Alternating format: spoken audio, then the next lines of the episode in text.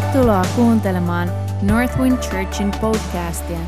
Avaa sun sydän ja odota, että Isä puhuu sulle. Me rukoillaan, että tämä opetus siunaa ja rakentaa sua. Jos haluat tietää meistä lisää, käy tykkäämässä meidän Northwind Church Facebook-sivuista. Tervetuloa myös meidän sunnuntai-kokouksiin kello 16 osoitteessa Apollon katu 5. Usko on se, että me nojaudutaan kohti näkymätöntä. Me kurottaudutaan siihen, mikä ei ole näkyvää. Ja se, mikä meille ilmoittaa sen, mikä on totuus, on Jumalan sana. Sen takia meillä on raamattu. Meillä on 66 tykkiä kirjaa täynnä Jumalan totuutta ja sen sanaa. Jeesus tuli maan päälle ja Raamattu sanoi, että Jeesus oli sana, joka tuli lihaksi. Jeesus on todellinen Jumalan sana ja tämä Jumalan sana ilmentää, kuka Jeesus on. Ja kun me ymmärretään, kuka Jeesus on, niin me ymmärretään, kuka me ollaan, koska siinä hetkessä, kun me annetaan meidän elämä Jeesukselle, meistä tulee yhtä Jeesuksen kanssa. Muistatteko, että täältä me ollaan hoettu aiemmin, että me ei olla, me ei olla näin Jeesuksen kanssa, tai näin, me ei olla näin, vaan meistä tulee näin. Se, tämä on semmoinen osa Jumalan rakkautta, mikä niin kuin räjäyttää mun mielen. Yksi päivä mä kävelin kadulla ja, ja mä, olin, mä vaan mietin, mä olin että Jeesus, sun rakkaus on niin ihmeellistä. Ja sitten Jeesus sanoi mulle, että, että Suvi, se on sun rakkautta. Me ollaan yhtä, muistat sä? Ja mä muistan, mä säikähin. Mä olin silleen, että ei, ei noin voi sanoa, että, että jos, mä, jos mä ajattelen noin vahvasti, että me ollaan yhtä, niin mä alan ajattelemaan, että mä oon Jumala ja mä alkaisin niin kuin nostaa itteeni sun yläpuolelle. Ja sitten Jeesus sanoi, että sen takia mulla on perhe sun ympärillä, ketkä aina muistuttaa se, että no no no honey. Siksi meillä on perhettä ympärillä, kenen kanssa me saadaan olla heikkoja, haavoittuvaisia ja, ja niin kuin kaikkea sitä, ja, mikä on ihanaa. Mutta Jeesus, siinä kohtaa mä, mä häkellyin, koska se Jumalan nöyryys, se Jumalan rakkaus on, että se antaa kaiken meille. Ja se ei erottele edes, että tämä on mun ja tämä on sun, vaan se on se, että tämä on me. Tämä on minä ja sinä, me ollaan yhtä. Ja kaikki, mikä on mun, on sun. Sä saat sanoa, että tämä on mun, koska me ollaan yhtä. Se on Jumalan rakkauden määrä ja todellisuus. Se ei ole semmoinen niin kuin me ollaan, että, että jos mä annan Samulle jotain, niin mä annan sille, että joo, mutta mä annoin sen Samulle. Tai mitä ikinä, vaan se, kaikki, se, se on Samun. Se on Samun. Sinne, sinne ei tarvitse sekuntiikaan miettiä sitä, että, että se, olisi se, on, se on Samun. Se on se, miten Jumala näkee meidät. Ja tämä on se todellisuus, mitä kohti meidän kuuluu ojentautua. Ja tämä todellisuus taistelee niitä järjen päätelmiä vastaan, mitkä tässä maailmassa on. Kun me seurataan Jeesusta, se näyttää hullulta. Se näyttää järjen vastaiselta. Uskon askeleet on sitä, että sä hyppäät. Mä en tiedä, kuinka moni on katsonut Indiana Jonesin onko se Graalin malja. Siinä on se vikakohta, mä, nyt mä paljastan teille, ketkä ei ole katsonut sitä. Siinä on se vikakohta, missä pitää ratkaista semmoinen pulma, että miten se pääsee semmoisen rotkon yli, semmoinen hullu rotko, että se pääsee sinne vika-etappiin. Ja sitten siinä oli semmoinen loru, että tämän pystyy tehdä vaan niin uskon askelta, joku, että vanhurskas kulkee uskossa tai joku tämmöinen. Ja sitten se tajus. Ja sitten se heitti tälleen soraa siihen ja sitten se näki, että siinä oli näkymätön polku. Ja sitten se pystyi kävellä mutta sen piti uskoa, koska se näytti siltä, että se tippuisi sinne rotkoon, mutta sen piti ottaa se askel. Se on uskoa. Mä koin tänään, että, että mun pitää jakaa tosi henkilökohtainen juttu. Ja mun piti niin kuin, ihan kysyä mun äidiltäkin siihen lupaa. Mutta um, pari viikkoa sitten mulla, mulla on ollut todella Kenellä on ollut tosi intensiiviset viime kuukaudet? Siis sillä, että on ollut tosi pommitusta, tykitystä, joka suunnasta. Jep. Mä luulen, että aika monilla. Mulla on kans ollut tosi, tosi rajut, tosi rajut viime varmaan pu- monta kuukautta. Tässä vaiheessa on monta kuukautta. um, ja sitten sit sen keskellä, ja mä koin, että se oli pyhä henki, joka niin kuin, johdatti mun äitiä kertomaan mulle sellaisen asian, mitä se ei ollut koskaan ennen kertonut mulle. Ja tämä kuulostaa rajulta niin kuin tämmöisen keskellä, että miksi kukaan kertoisi tämmöistä storia. Uh, Mutta se oli itse asiassa pyhä henki. Um, ja meidän äiti soitti mulle ja se oli sille, että Suvi, mun pitää kertoa sulle tämmöinen juttu ja että että, että tämä tulee niin kuin, että, että voidaanko me nähdä. Ja sitten mä vaan koin hengessä. Mä olin että eikö sano vaan nyt puhelimessa. Ja sitten se oli silleen, että eikö, että tämä tulee musertaa sun sydämestä. Mä olin että no niin, sano nyt. Niin kuin, et, ei nyt odoteta enää pidempään. Sano, mikä tämä juttu on. Tiedätkö, että sulla tulee jo hätä. Jassu oli vieressä mun autossa. Mä olin silleen, että äiti nyt kerro mulle. Mutta äiti, mä ymmärsin, mun äitillä oli äitin sydän ja se, se, mun äiti rakastaa mua niin intohimoisella rakkaudella. Mun äiti on maailman paras äiti ja mä en ois tässä tänä päivänä, jos mun äiti ei olisi se äiti, kuka se on. Ja mä haluan oikeasti, saa antaa aplodit.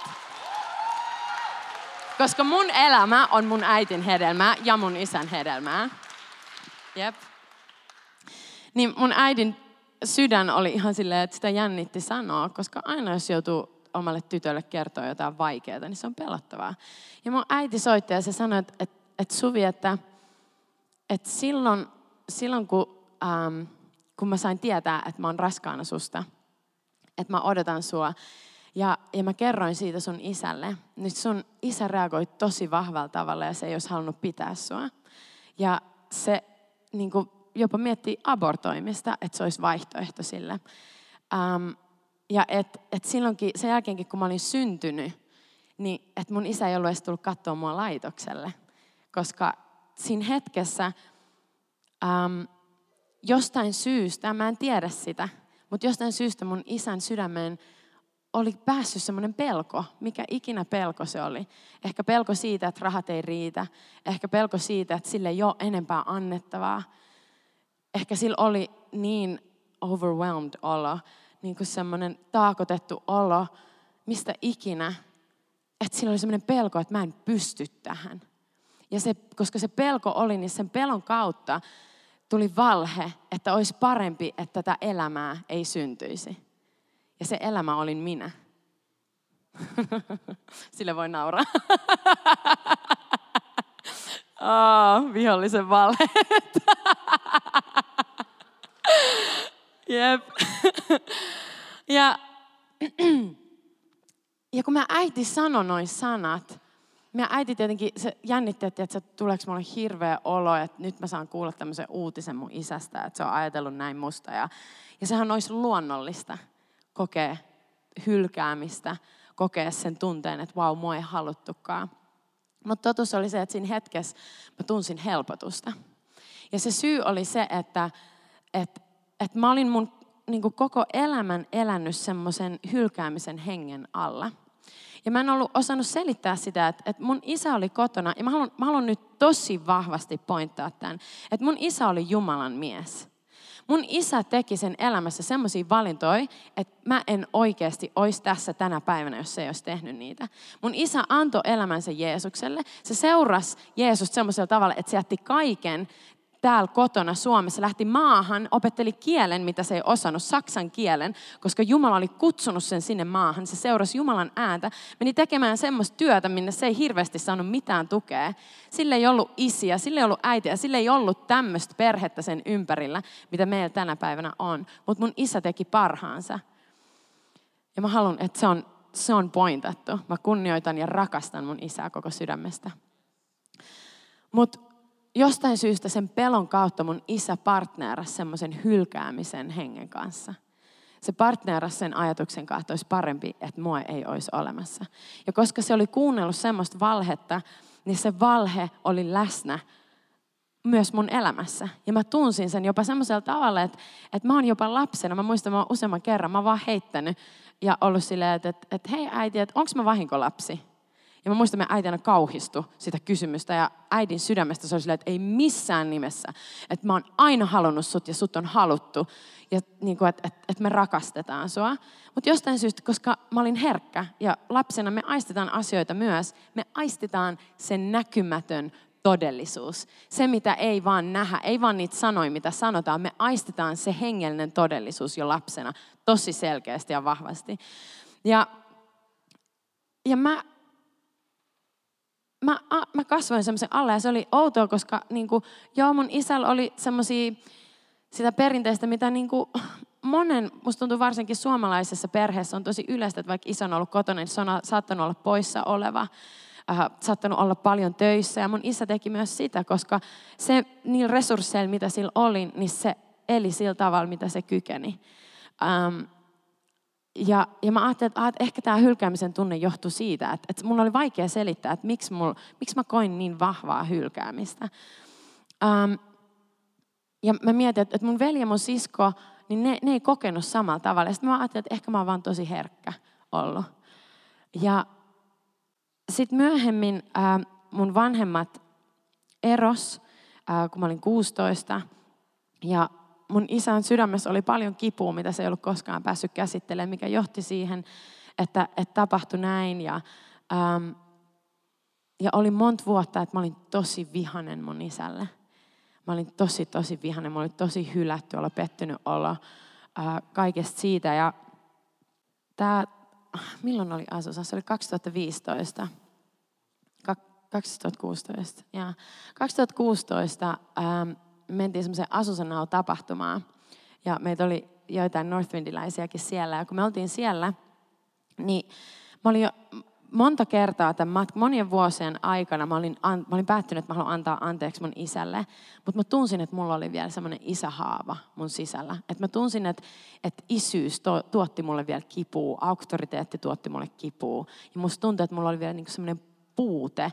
Että tavallaan, että, että, mä koen, että mä annoin anteeksi mun isälle, mä päästin irti katkeruudesta, mutta mutta musta tuntuu, että multa edelleen puuttuu jotain. Että et mä, mä kasvoin mun elämän sillä tavalla, että et mä en saanut jotain, mitä mulle olisi kuulunut. Ja me oltiin Asusanao tapahtumassa ja siellä tapahtumassa Jumala yliluonnollisesti paransi mun suoliston. Mulla oli siis niin ollut jo vuosikausi ihan hirveitä suolisto-ongelmia, semmoisia, että mun vatsa oli aina tämmöinen. Sillä tavalla, että mun mies useita kertoja kysyi multa, että ootko varma, että sä et ole raskaana, että please tee se raskaustesti, koska toi näyttää siltä. Ja mä sanoin, että ei, ei se, ei se mene näin. Niin, ähm, ja Jumala paras mut kokonaan siitä, mutta siinä samassa hetkessä se paras mun isähaavan. Ihan kokonaan. Muistan, mä olin siellä lattialla pyhän hengen voiman alla. Saara oli vieressä, se tietää, en tiedä kuinka mä olin siellä. Ja vuoritin, ja Jumala paras mun isähaavan. Ja se, se kipu, mikä mun liittyi isään, poistui kokonaan. Siitä eteenpäin, varmaan puoli vuotta, oli isän päivä. Ja, ja mä tunsin, että Jumala pyysi mua kirjoittaa mun isälle kirjan, missä mä oon tosi haavoittuvainen tosi, tosi haavoittuvainen, että mä avaan mun sydämen mun isälle. Ja mä tein sen, mä annoin mun isälle sen kirjeen ja sitten se soitti. Ja itse asiassa kun se soitti, niin se oli vielä silleen, että mä, no mä en lukenut sitä loppuun, mutta, mutta voidaan nähdä, niin kuin nähdäänkö kuitenkin. Sitten mä sanoin, että okei, okay, nähdään. Ja menin näkee sitä. Ja tavallaan kun sä teet jotain niin haavoittuvaista, niin sulla on odotus, että tähän tulee niin kuin vastaus tästä. Ja, ja kun mä menin siihen, niin mä näin siinä tilanteessa, että mä näin, että mun isä tekee parhaansa tällä hetkellä. Mutta koska sillä on tietynlaisia lukkoja sen sydämessä ja asioita sen sydämessä, niin se ei, se itse asiassa kykene ole se isä. Se ei kykene täyttää tätä aukkoa, mikä mun sisällä on. Et vaikka se haava on poistettu, niin se, se olo siitä, että et, et tarvis isän olla jotain, niin mä, se tuli mulle konkreettiseksi siinä hetkessä. Mä muistan, mä menin vessaan sieltä ja, ja mä vaan rukoilin kesken meidän ruokailun. Mä menin käymään vessassa, mä vaan rukoilin. Ja pyhänkin sanoi mulle tosi selvästi, että Suvi, että tämä ei ole koskaan tytön tehtävä. Että mä haluan, että sä tiedät, että sä et sekoita näitä rooleja. Että tytön tehtävä ei ole koskaan jahtaa sen isää. Isän tehtävä on jahtaa tytärtään.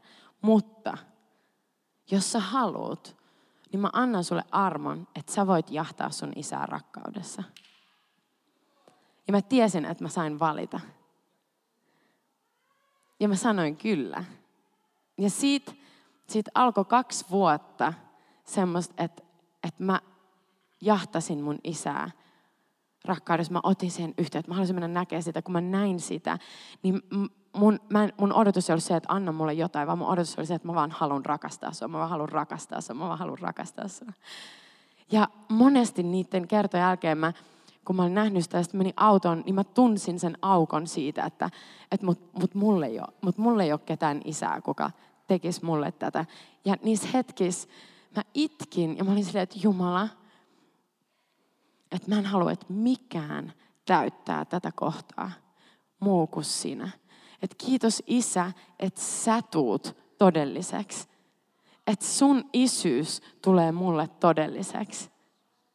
Ja sen kahden vuoden aikana Jumalan isyys tuli mulle todellisemmaksi kuin mikään. Se näkymätön tuli todelliseksi uskon kautta. Ja mun isällä todettiin viime syksynä syöpä. Ja se oli vielä sillä tavalla, että, että Jumala viikkoa aiemmin sanoi mulle, että sun isällä tullaan toteamaan tämä syöpä. Ja sitten se antoi vielä sanan, että, että se ei tule johtaa kuolemaan, vaan että se tulee Jumalan kirkkaudeksi. Um, ja ne, ne muutama kuukausi, niin me, saat, me seistimme isän rinnalla. Sen, sen, um, se sairaus vaan paheni ja paheni ja paheni, kunnes lopulta me oltiin um, vika viikko about, viimeiset päivät, me oltiin siellä yötä päivää sen rinnalla. Me vaan rakastettiin sitä ja me, me rukoiltiin sen puolesta ja loppuun asti pidettiin kiinni siitä sanasta, minkä Jumala oli antanut. Ja itse asiassa jopa mentiin ruumishuoneelle rukoilemaan sen puolesta, että se herää kuolleista, mutta se ei tullut takas. Ja mä olin se henkilö. Mä ja mun veli oltiin siellä sairaalassa silloin, kun mun isä oli ihan viime, viimeisillään. Ähm, ja, ja me vaihet, mun veli oli ollut siinä mun isän rinnalla. Se oli rukoillut ja ylistänyt siinä sen koko ajan. Ja, ja sitten se pyysi, että me vaihdetaan, koska aina välille toinen saa nukkua sillä välillä. Sitten mä menin siihen ja jotkut teistä on kuullut tämän tarinan, mutta mä koen, että mun pitää jakaa tämä uudestaan. Ja sitten me vaihdettiin paikkoja, mä menin siihen ja mä olin vaan ylistää ja rukoile mun isän ylle. Mun isällä oli siinä vaiheessa jo tajunta sillä tavalla pois, että se ei pystynyt enää puhua. Ja mä aloin vaan rukoilla ja ylistää ja yhtäkkiä mä oon semmoisessa visiossa ja se visio on niin konkreettinen, että, että se tuntui, että mä olin niinku toisessa paikassa. Ja että se oli, tode, se oli todellisempaa kuin tämä näkyvä. Ja mä puhuin ääneen kaiken sen, mitä mä puhuin, koska se oli niin konkreettista. Ja siinä, siinä näyssä mä, oli mun isä, ja se oli semmoisessa tosi harmaassa paikassa. Ja mun isä oli tosi väsynyt ja sanoi, että, mä oon niin väsynyt, että mä en jaksa enää. Ja mä sanoin mun isälle, että, että iskä sun ei tarvi jaksaa, että sun ei tarvi yhtään yrittää, että sä saat vaan antautua pyhälle hengelle. Että se on se voima, joka kantaa sut. Ja sitten mä tunsin, että mun isää pelotti nähdä isä, taivaan isä mun isä tunsi Jeesuksen ja mun isä seurasi Jeesusta. Ja tässä ei ollut kyse siitä, että menikö se taivaaseen vai helvettiin. Se oli menossa taivaaseen, koska Jeesuksen veri oli pyhittänyt se ja tehnyt sen tien. Mutta mut mun isä jännitti nähdä isä. Koska mun isä ei ollut ehkä koskaan täysin tuntenut isän todellisuutta. Mun isä kasvoi tosi isättömänä koko elämänsä. Ja siinä hetkessä mä vaan katsoin mun isää. Mä sanoin, että iskä, että sun ei tarvitse yhtään pelkää. Koska mä tunsin isän. Ja mä sanoin sille, että isä rakastaa sun niin paljon, että sun ei tarvitse pelkää yhtään. Että tässä ei ole mitään pelättävää. Ja mä otin sitä kädestä kiinni ja me lähdettiin kävelemään kohti valoa. Ja meidän isä me yhdessä me astuttiin, kun me astuttiin valoon, niin sillä hetkellä mun isä muuttui. Se näytti niin kuin yhtä vanhalta, mutta tuntui, että se, niin kuin se olisi ollut pieni poika. Se muuttui ihan täysin, se oli täynnä elämää. Se halas isää. Sillä laitettiin uudet vaatteet päälle. Ja siinä hetkessä vasta mä tajusin, että mitä tässä tapahtuu. Mä olin silleen, että eikö ei, ei, että sä voit tulla vielä takas. tiedätkö, hugs and everything. Ja sitten, tiedätkö, sä voit elää tässä todellisuudessa myös maan päällä. Tiedätkö, tälleen niin kuin mäkin teen. Mutta siinä hetkessä se visio, se näky loppu ja mun isä hengitti sen viimeisen henkäyksen. Ja sen sydän pysähtyi. Ja mun isä meni taivaaseen. Ja kun mä kuulin sen, mitä meidän äiti kertoi, mä itken sitä, koska Jumala on niin hyvä. Mä tajusin sen, että, että Jumala rakasti mun isää niin paljon – että se valitsi sen henkilön, kenet mun isä sen sen niin semmoisen valheen takia, ei se ollut se, kuka mun isä oikeasti oli. Se ei ollut se, mihin mun isä oltiin kutsuttu. Se ei ollut se, kuka mun isä oikeasti oli. Vaan koska saatan oli valehellut sille. Se oli valehellut sille muuta kuin tätä totuutta. Niin se henkilö, kenet mun isä olisi ollut valmis tuhoamaan, niin Jumala valitsi sen henkilön rakastamaan sitä viimeiset kaksi vuotta sen elämästä ja olemaan siinä, kun se saa mennä taivaaseen. Se on Jumalan rakkauden suuruus. Se on Jeesuksen veren voima. Mä en olisi tehnyt sitä, jos Jeesus ei olisi todellinen. Jos isä ei olisi todellinen, jos näkymätön ei olisi todellisempaa kuin näkyvä, niin mä en olisi ollut siinä paikassa. Ja tänään Veera sanoi, että Jeesus kuoli ristillä ei vaan meidän omien syntien takia, vaan muiden ihmisten syntien takia. Se, kun muut rikkoo meitä kohtaan, kun muut elää synnissä, satuttaa meitä tai tekee mitä ikinä. Jeesus kuoli senkin takia. Jeesus tuhos synnin voiman kokonaan, jokaisen kirouksen, jokainen henkivalta on Jeesuksen veren alla. Jos me ojennaudutaan tämän totuuden mukaan. Meillä on valinta ja vaihtoehto, että me voidaan elää sen näkyvän mukaan. Ja me voidaan oikeuttaa meidän kipuja. Ja me voidaan oikeuttaa meidän sairauksia – me voidaan oikeuttaa se, että no koska tämä on normaali, että, tiedätkö, että kun sä käyt tämmöisiä asioita läpi, niin sä joudut olemaan uhri sun koko elämän. Ei. Jeesuksesta tuli jo uhri. Se oli lopullinen uhri, että meistä ei kenenkään tarvi enää koskaan olla uhri.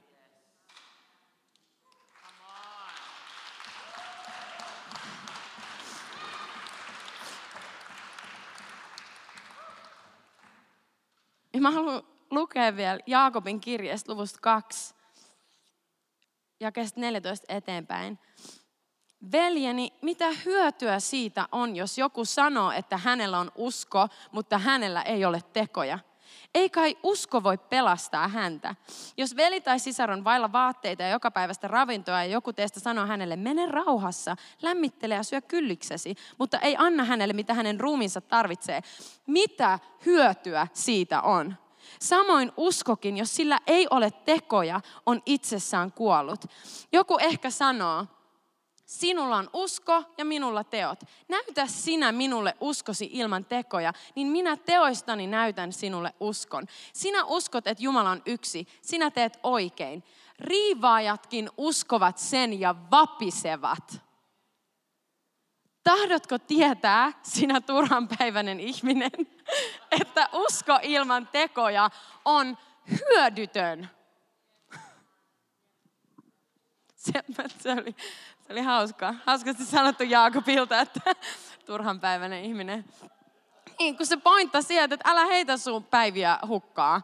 Älä oo turhan päiväinen.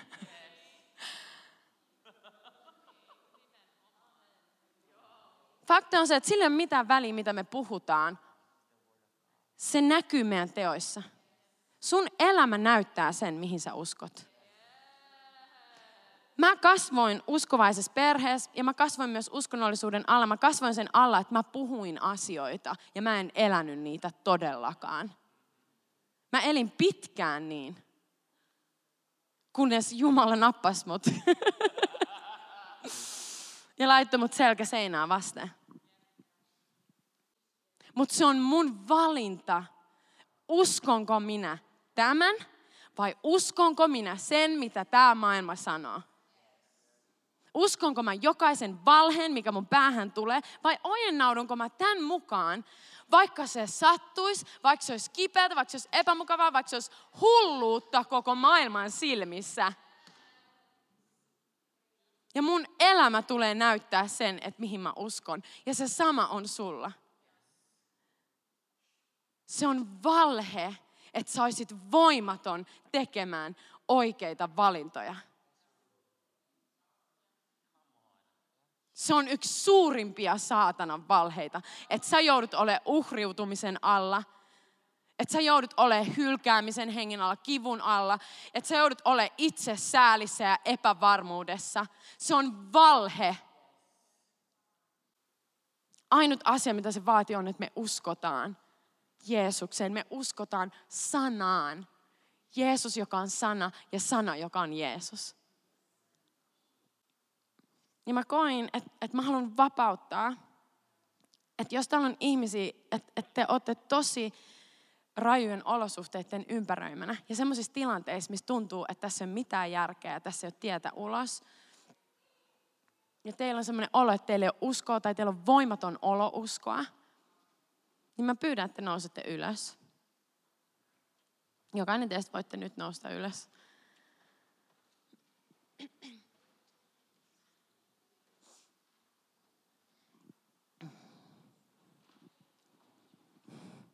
Kiitos Isä.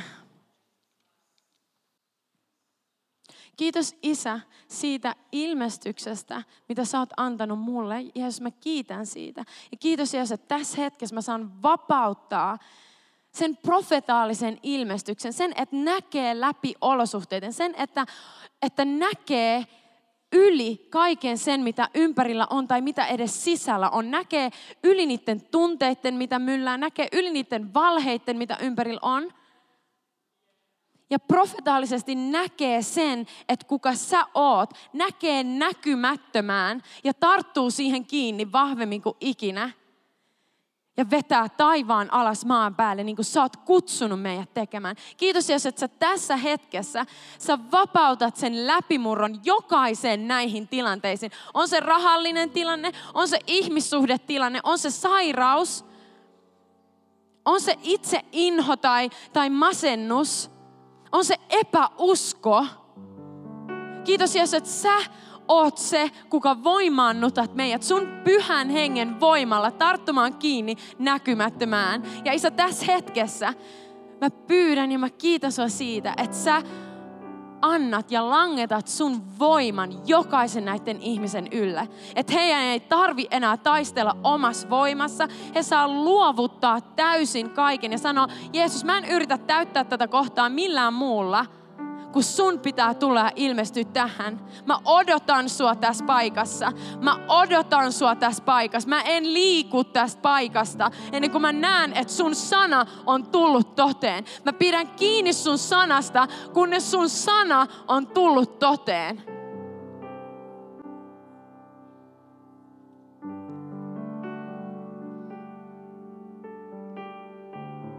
Ja tänä aamulla, kun mä olin rukouksessa, Mä olin tälleen polvillaan. Ja mä vaan ylistin Jeesusta, koska Jeesus on niin ihana.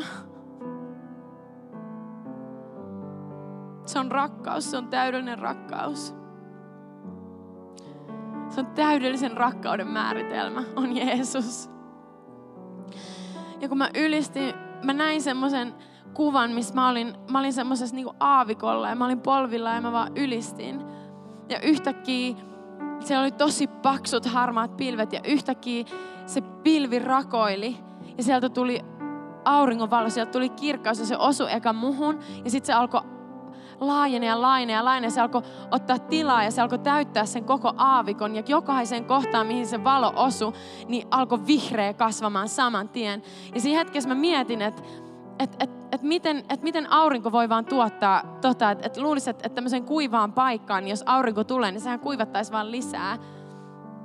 Ja sitten pyhänkin näytti mulle, että et ne paksut pilvet oli ollut siinä, koska oli satanut tosi paljon. Jumala näytti mulle, että se oli mun mielestä psalmi 126, missä sanotaan, että, että on ollut ihmisiä, jotka on kylvänyt siementä itkien – ketkä on kylvänyt siementä itkien, että et tosi kipeissä paikoissa hän on vaan jatkanut kylvämistä ja uskomista, että Jeesus mä kylvän tämän, tämän, tämän viimeisenkin mitä mulla on, uskoin siihen, että tämä tulee tuottamaan satoa. Ja ihmiset oli kylvänyt, mutta se näytti vaan aavikolta.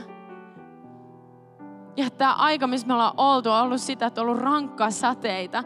Ja joillekin se on tuntunut tosi rankalta. Mutta Jumala on vaan satanut ja satanut ja satanut ja on, on välillä oottanut, että milloin se auringonpaiste tulee. Mutta Jumala on vaan satanut ja satanut ja satanut sen kastetta. Ja että nyt oli se aika, kun ne pilvet rakoili.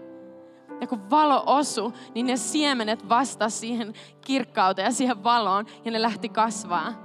Ja se paljasti sen, että se aavikko muuttui täysin pelloksi, vihreäksi, eläväksi pelloksi. Ja mä koen, että tämä oli profetaalinen sana meille kaikille. Kaikille, ketkä on kylvänyt ja pitänyt kiinni uskosta. Mä tiedän, että täällä on monia. Mä tiedän. Mä tiedän, että täällä on monia, ketkä on ollut tosi epätoivoisia. On ollut taisteluita, mitkä on tullut ulkoa, ollut sisäisiä taisteluita. Semmoisia, että sä oot jopa miettinyt, että sä kokonaan päästät irti uskosta, että sä et pysty enää uskoa. Että sä oot menettänyt kaiken toivon. Mutta sä oot sun viimeisin voimilla, sä oot vaan pitänyt kiinni. Ja sä oot kyynelin, sä oot kylvänyt. Sä oot kylvänyt ja sä oot itkenyt ja ollut kivussa. Ja Jumala on tuonut sen kasteen. Ja nyt on se aika, että Jumalan hyvyys paistaa siihen ja sä saat nähdä, että mikään ei ollut turhaa. Mikään ei ole mennyt hukkaan. Ei mikään, joka ikinen siemen, minkä sä oot uskossa kylvän, jokainen sana, jokainen kerta, kun sä ojennaudut sanan mukaan, Jokainen kerta, kun sä sun sydämessä pikkusenkaan käännyit Jumalan puolen, Jumala näki sen ja se istutti siemenen sinne maahan. Ja Jumala tuo sen täyden sadon. Kiitos Isä, tämä on se aika, tämä on se uusi alku.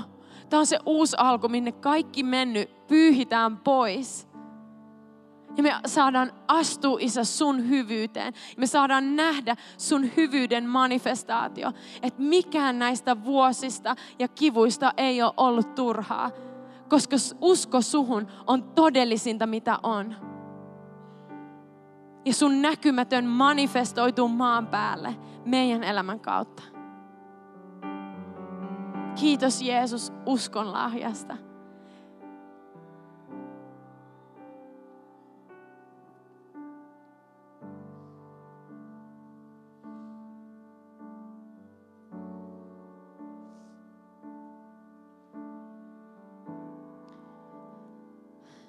Ja mä haluan pyytää, että, meidän rukouspalvelijat tulee tänne eteen että jos täällä on ihmisiä, kenellä on sairauksia, mitä tahansa fyysisiä kipuja ja sairauksia, tuu vaan tänne. Varsinkin tekijät, kenellä on niitä kuukautis menkkakipujuttuja, tulkaa ehdottomasti. Mutta tärkein asia, mitä on, on, että jos täällä on ketään, jos täällä on ketään ihmistä, kuka ei ole koskaan antanut elämänsä Jeesukselle – sä oot täällä ensimmäistä kertaa tai oot ehkä ollut monta kertaa, mutta sä et ole koskaan antanut sun elämää Jeesukselle. Sä et ole koskaan sanonut, että Jeesus, mä haluan ottaa sut vastaan. Mä haluan sanoa sulle, että, että Jeesus on todellinen. Se on kuollut sun elämän puolesta. Ja se heräs kolmantena päivänä kuolleista. Ja se nujers kaikki saatanan voimat. Se nujers synnin. Se poisti kaiken taakan, mitä sun elämän yllä on, kaiken häpeän. Ja poisti kaiken, mikä erottaa sut täydellisestä rakkaudesta. Että sä saat olla täydellisesti rakastettu Jumalan lapsi.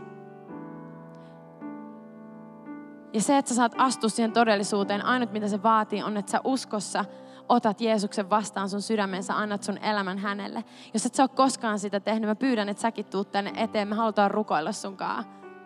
Tuu rohkeasti tänne eteen. Me halutaan rukoilla sunkaan. Että sä saat astua kans Jumalan valtakuntaan.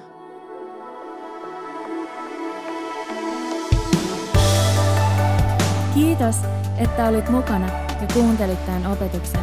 Me rukoillaan, että Jumala siunasi sua sen kautta. Toivottavasti nähdään myös kasvatusten. Sä olet tosi tervetullut Northwind Churchin sunnuntai-kokouksiin kello 16 osoitteessa Apollon katu 5, tai jos sä haluat, että me otetaan suhun yhteyttä, laita meille sähköpostia osoitteeseen connect at northwindchurch.fi. Siunattua viikkoa!